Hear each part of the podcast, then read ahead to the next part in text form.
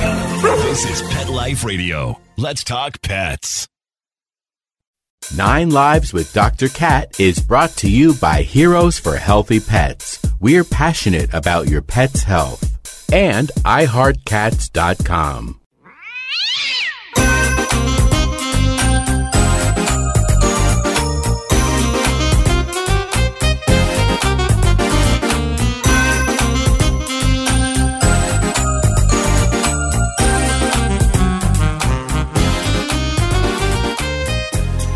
Hey, cat lovers! Welcome to Nine Lives with Dr. Cat. I'm your host, Dr. Catherine Prim, and I am a small animal veterinarian and passionate cat lover. So, as a veterinarian, I often hear people who are trying to decide when it is time to say goodbye to an elderly or infirm pet. And I, personally have had this issue, even as a veterinarian, of just knowing when it's time. So I invited Dr. Cherie Buisson to be with me here today because she's a hospice veterinarian. And so we're going to talk about the five ways to tell when it is time to say goodbye. We'll be right back with Dr. Buisson right after this word from our sponsors.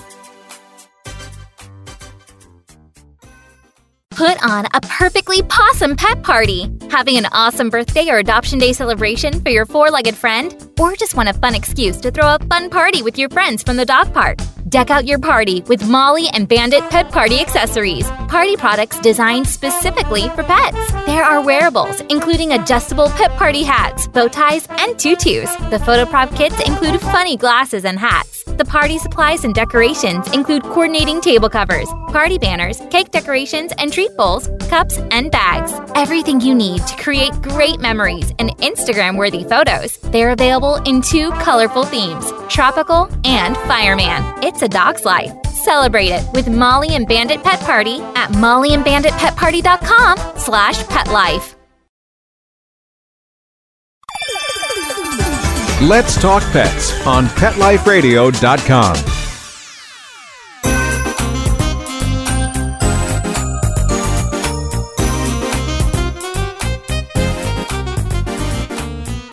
Welcome back. Dr. Buisson, I'm so excited to have you here with me again. I'm excited to be back. Thanks for inviting me. So, kind of recently, I had to let go of an elderly pet, and I really wish that you lived closer to me because I wanted to be mom and not veterinarian for that.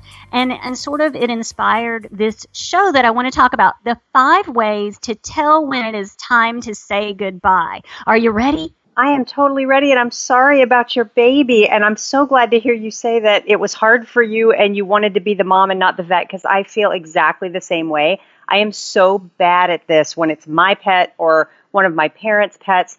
I'm terrible at it. I can walk any family through this, but it is really hard for me to do it for my own pets. I agree. However, I think that sometimes that vulnerability or that empathy makes me a better veterinarian. And I can tell my clients, you know what, this hurts me too. So um, I think that each experience makes it better. So I kind of want to look at my experience and reflect on the ways that I maybe could have done it better. So, what are some things that all of my cat lovers should be looking for in their cats if they're having that suspicion that they're going to need to make that decision? Okay, so cats are really mysterious. Um, that's part of why we love them, and they hide disease quite well. So people will tell me, oh, you know, he's doing fine, everything's fine. And I can see on physical exam several things that are actually wrong. So one of the things is just knowing what is normal for your cat. And if anything changes, address it right away because often I will see cats and it's been months and months and months that something has been going on. And to the owner, it's a very mild change, like they're drinking a little bit more, or they're urinating a little bit more. And in reality, they have something really bad going on that needs to be addressed. So I think looking for changes in behavior and that, you know, that's part of that is their appetite, where they're sleeping, whether they're jumping. Um, one of the main signs in pain in cats is inability to jump or not being able to jump as high. So if your cat used to jump straight up on the counter and now they're jumping to the ottoman and then the counter, or they're not jumping at all, those are all signs that something is wrong. Not necessarily that it's time for euthanasia, but that something needs to be addressed. So I think knowing what's normal is the most important thing and then really talking with your veterinarian to address your cat's quality of life. With my patients, what I see most often are changes in appetite, and it's usually due to nausea. And people will say, Oh, he's not nauseated, he doesn't vomit. Well, when I don't want to vomit, I don't eat because I know if I put something in my stomach, I'm going to see it again. Cats know that too. And so the first thing they will do is just refuse to eat at all. And that is a, a big sign that something's wrong. So I think that what you're saying is that our cat lovers should be really tuned in to changes. And, and you're right. That's not only when you're considering if your fur baby is approaching end of life. That's pretty much any time to to be aware of changes behavior changes. So we're going to say all right the first way to start to know that it could be time is if your cat has behavior changes. And i think what i'm getting from you is the second thing to watch for is appetite changes. So am i on the on the mark for this? Absolutely. Yep. Those are two of the the big things that i see most in elderly cats Okay, so what else? I mean, I have a lot of people ask, you know, how am I going to know? And sort of my answer kind of is I, I really think that you'll know. I'm going to give you some guidance, but what about some other hints that it might be getting time for an ill pet?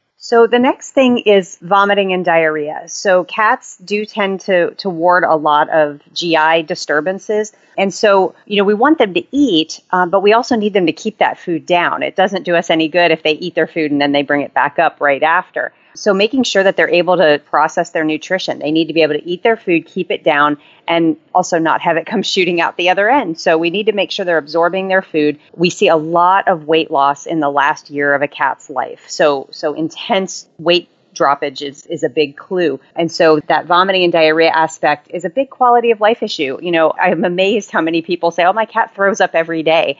And you can bet if any one of us threw up every day, we'd be at the doctor in a second. But they don't make a big deal out of it, and so neither do we. So that's my next thing is is making sure that they're getting proper nutrition and not having vomiting and diarrhea. And that's not to say that diarrhea is a reason to put your cat to sleep, but chronic diarrhea where we can't get nutrition into them can lead to a starvation complex. So we want to be careful with that. So there's a soapbox here, and I love soapboxes. But if your cat is vomiting, it is not normal. And I've mentioned this on a lot of episodes for Nine Lives. If your cat is vomiting, there is a reason. So it's just another one of the ways for you to recognize that your cat's quality of life is being impacted. Don't ignore it and put it on the list. So I guess it would be safe to say that third on the list would be vomiting and diarrhea and weight loss. Am I getting that right? Correct. And one of the things I want to clarify, besides the fact that there's no such thing as normal cat vomit, I'm so happy to hear you say that,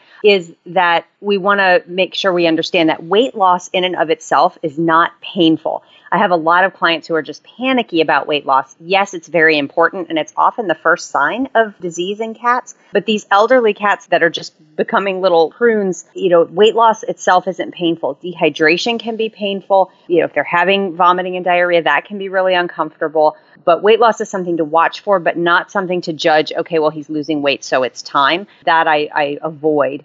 Uh, but usually, if they're losing weight, they have some of the other issues as well. So if you recognize these things, I don't think that we, Dr. Buisson and I, are saying if you recognize these things, it's time, it's time. I think what we're saying is all of these things together, plus a communication and relationship with your veterinarian, are all hints and clues that you can put together to make the best decisions for your cat. So, I would like to talk about maybe some of the other things that you might be seeing in a pet that is dealing with a chronic and life threatening type disease process. So, what other things do you think need to be monitored? I think with cats, especially, anxiety is an issue, and that can manifest in a number of different ways. Again, changes in behavior. Um, but these cats that are up yowling at night, there are a few things that can cause that high blood pressure and kidney disease and thyroid disease. There are a number of things, but also anxiety and pain. Pain and anxiety are both worse at night. And so they're going to yowl and fuss at night. Also, they're going to feel vulnerable. So if there are other cats or other animals hanging out around the house, they may feel like it's necessary to make a lot of noise and declare their territory to try to keep them away because they're feeling like they're weak and like they're vulnerable. So, any signs of anxiety, you know, if your cat is suddenly nipping at you or running from you or hiding from you, those are all things also to address. And again, just because your cat is anxious doesn't mean that nothing can be done but it is certainly something that impacts quality of life and needs to be discussed with your veterinarian, whether or not it's your regular veterinarian or your hospice veterinarian. I really think we cannot underscore that enough. Absolutely, absolutely. And things may be treatable. You know, if they have vomiting or diarrhea, we have medications for that. But one of the things we need to consider is if you have to, you know, and Dr. Prim is the perfect person to talk to about this, but if you're wrestling your cat to the ground to get medicine in them, or you're chasing them around the house, those impact quality of life too. We want the bond between you and your pet to be preserved. And so anything that breaks that bond, we need to reconsider. And sometimes cats just say no to medication. And we have lots of ways we can medicate. We can give them gel in their ear, liquid in their mouth. We can have it compounded into treats. We can give pills. A lot of cats are actually better for injections than oral medications. But if we're getting to a point where your cat doesn't want to be with you because they're afraid you're going to do something to them, that is a big sign that maybe we need to consider that it might be time. If we can't keep their symptoms resolved and make them still where they love us and want to be around us, that is a big indicator. You know, it's funny that you mentioned that because I had a cat named Coyote once, and Coyote was unfortunately symptomatic for feline hypertrophic cardiomyopathy, which of course was a progressive cardiac issue as a fairly young middle aged cat. And I had to give him medicine, and I had to give him medicine a lot. And I discovered methods to give him medicine where he never knew he was getting medicine, and it kind of revolutionized the way I practice. That cat lived as long as he could live with a significant cardiac issue. And he loved me and I loved him. And so I use that to advise my clients. So I'm 100% with you on that. Let's make this doable. I don't want a wrestling match uh, in your cat's last days.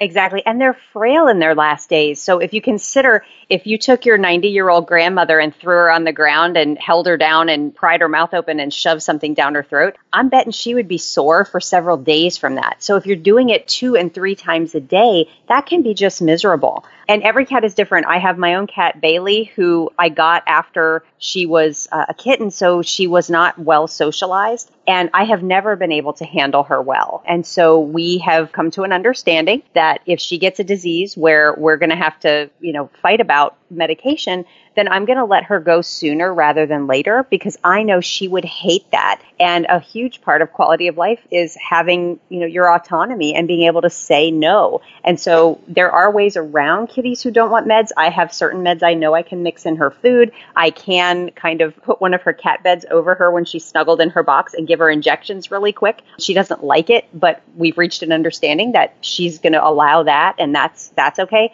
but to get a pill in her mouth would never happen. And I'm a trained veterinary professional. So we understand that sometimes your cats are not going to allow you to medicate them. Please be upfront about that. Don't take the medication home and just not give it because you're embarrassed or you're afraid your vet's going to be mad at you. It's okay. We understand because some of us have pets that are difficult too.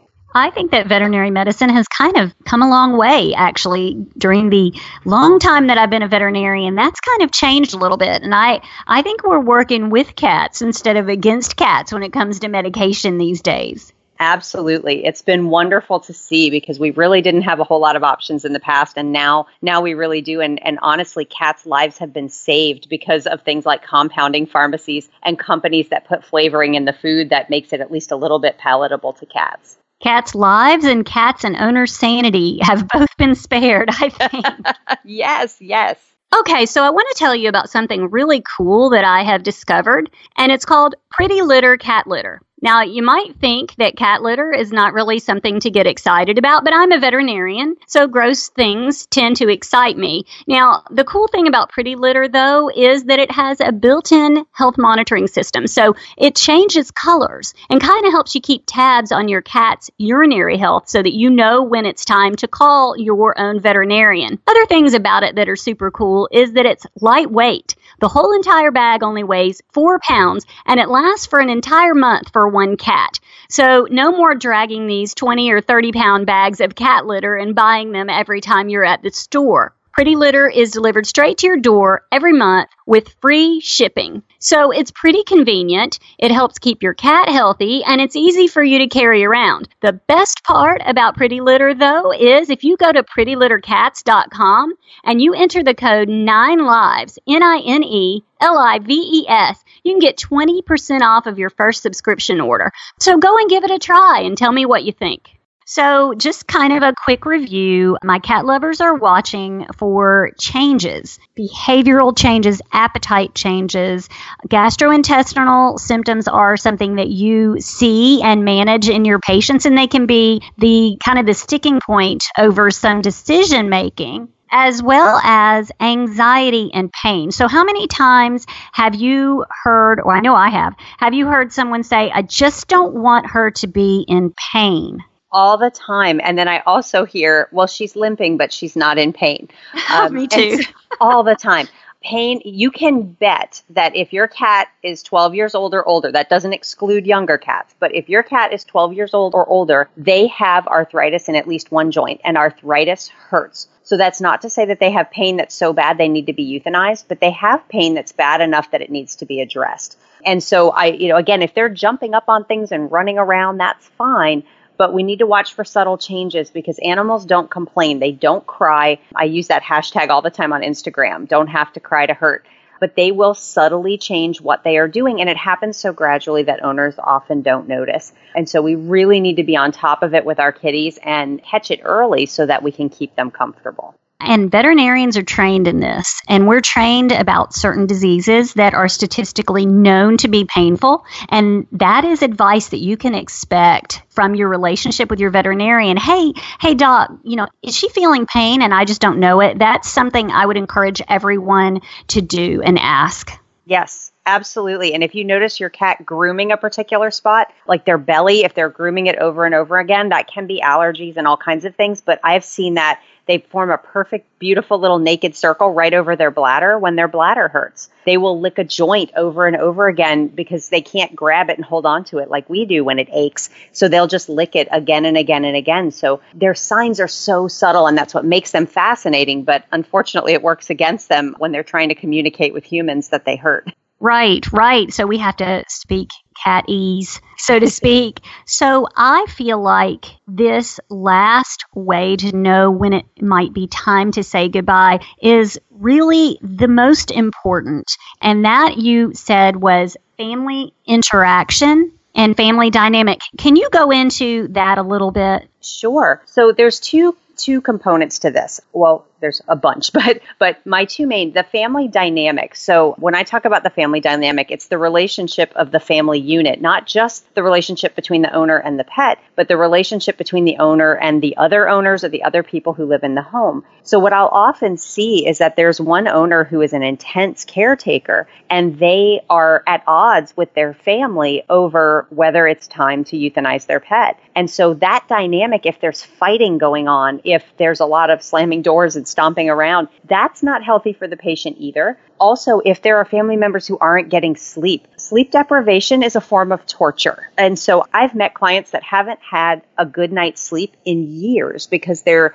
up with their pets or, or something's going on or their cat's yowling all night. And that is not good for anyone. And again, it breaks the bond between us and our pets and sometimes between us and our other family members who we're going to need when that pet finally passes. So that family dynamic we need to watch out for. And that goes along with also pilling your pet and making them hate you because you're doing so much to them. And then the pet interactions if your pet doesn't love you anymore. You know, they don't want to be around you. Sometimes that's disease driven. My own dog, I'm going to say the D word on your cat show, but my own dog got cognitive dysfunction, which is a, you know, doggy Alzheimer's. And he got to a point where he didn't want me to touch him anymore. And that was so painful for me. And once I, I euthanized him, I realized I should have done it far sooner because I let that bond break and I let us get to where we didn't like each other very much anymore. Um, and I actually wrote an article about it because it upset me so badly that we had our bond broken. And that's what your veterinarian is here to help you with, is to, to talk you through these things. And there's no reason that we have to wait until they're suffering horribly to let them go. It's okay to do it sooner rather than later because it's not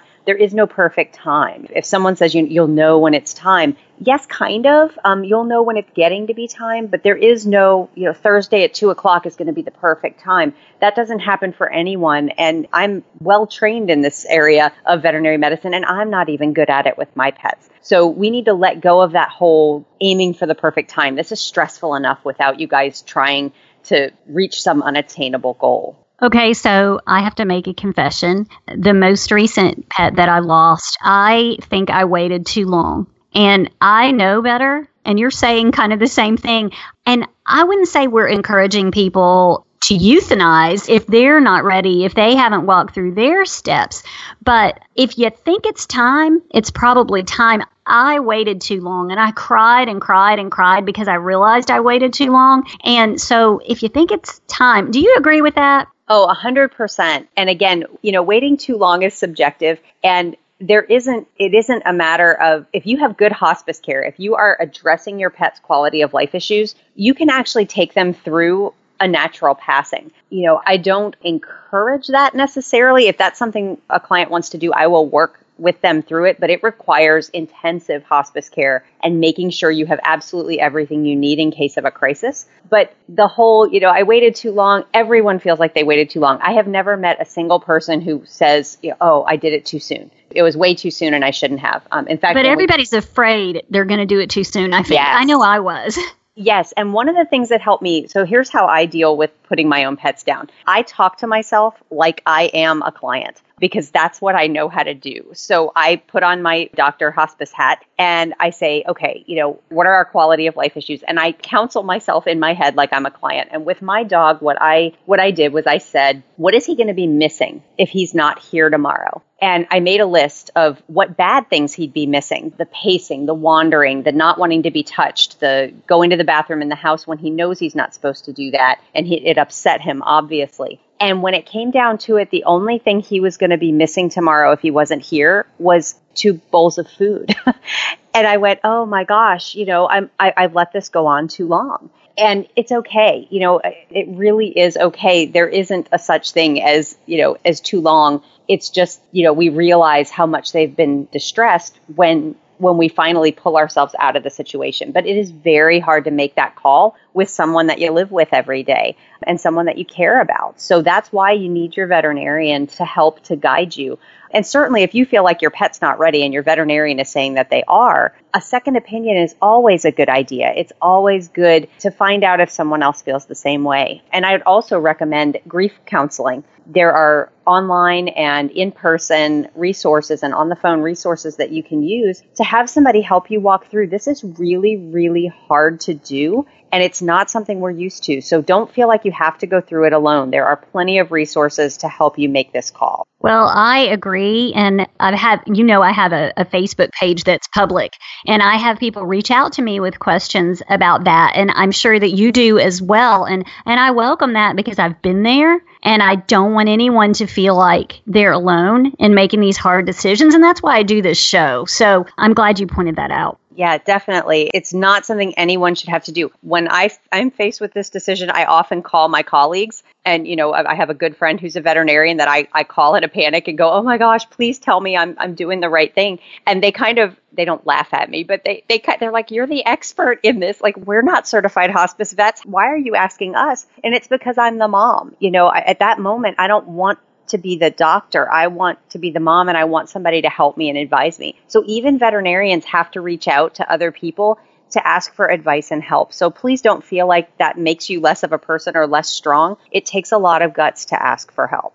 I agree. So, so we've kind of been over some important things to sort of watch for. I think that your tip about making a list, that's amazing. I'm going to do that for myself of of what is he going to miss if he's not here? And if the things on the list are bad more than good, that might tell you, that might help. So that's a great tip. Thank you. You are very welcome. That that was a, a moment of horrible desperation on my part, and I came up with that and thought, oh, I got I've got to use this for my clients. So it definitely helped me, and it was just something I stumbled upon while I was sitting on a chair crying my eyes out trying to make make the call for one of my own pets. So maybe we should work together and make a little template or something that we can share so that people can just go there and look at that. I think that that would be helpful. I, I, I would love that. Let's do that. I'm, I'm all about that. So the, the answer is there are lots of things to watch for and look for anxiety changes, behavior changes,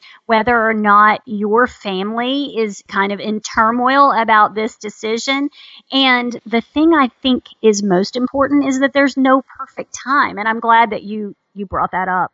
Yep, no perfect time. There's a zone between too early and too late, and it's a very gray area. And even the terms too early and too late are extremely subjective. And so that's why we need help. And most of the time, by the time a client contacts me, probably 99% of the time, we're already in the zone because clients don't want to start thinking about this till they absolutely have to. So if they're in the zone, then any time is okay. And I tell them also, you know, your pet doesn't have a novel to finish reading or writing. They don't have grandkids they need to see one last time. They don't have all of these things that people have. And so they just live in the moment. So look at what their day looks like. And if their day is just kind of they get through it and there's no joy in it, then that's a, a good signal that maybe you need to start talking to your veterinarian and your family about when it's time. Well, I think that that is an excellent place to kind of wrap up. I want you to tell all of my listeners how they can find you to learn more about hospice care and end of life issues and just you and all the cool stuff that you do. So you can find me at Helping Hands Pet Hospice. Uh, we have a webpage. Uh, I'm on Facebook. I'm also on Instagram. And you're welcome to contact me if you have questions. I can't give you specific medical advice about your, your pet if I've never seen them, but we can certainly talk in, in generalities. And that's how I help most of my clients because most of my clients call me for the first time when they think it's time for euthanasia. So I'm happy to talk and offer you resources and you're welcome to come on and, and take a look at what we're doing over at Helping Hands. Well, I am so grateful that you came. I'm excited that we're going to work together for some resources for pet lovers to have during these awful times that you and I have both been through. Also, I want to thank all my listeners for being faithful and always following and listening and wanting to learn about how to take better care of their cats, and my amazing producer, Mark Winter, and for joining us on Nine Lives with Dr. Cat on Pet Life Radio. I want everybody to go out and have a perfect day. Let's Talk Pets every week on demand, only on PetLifeRadio.com.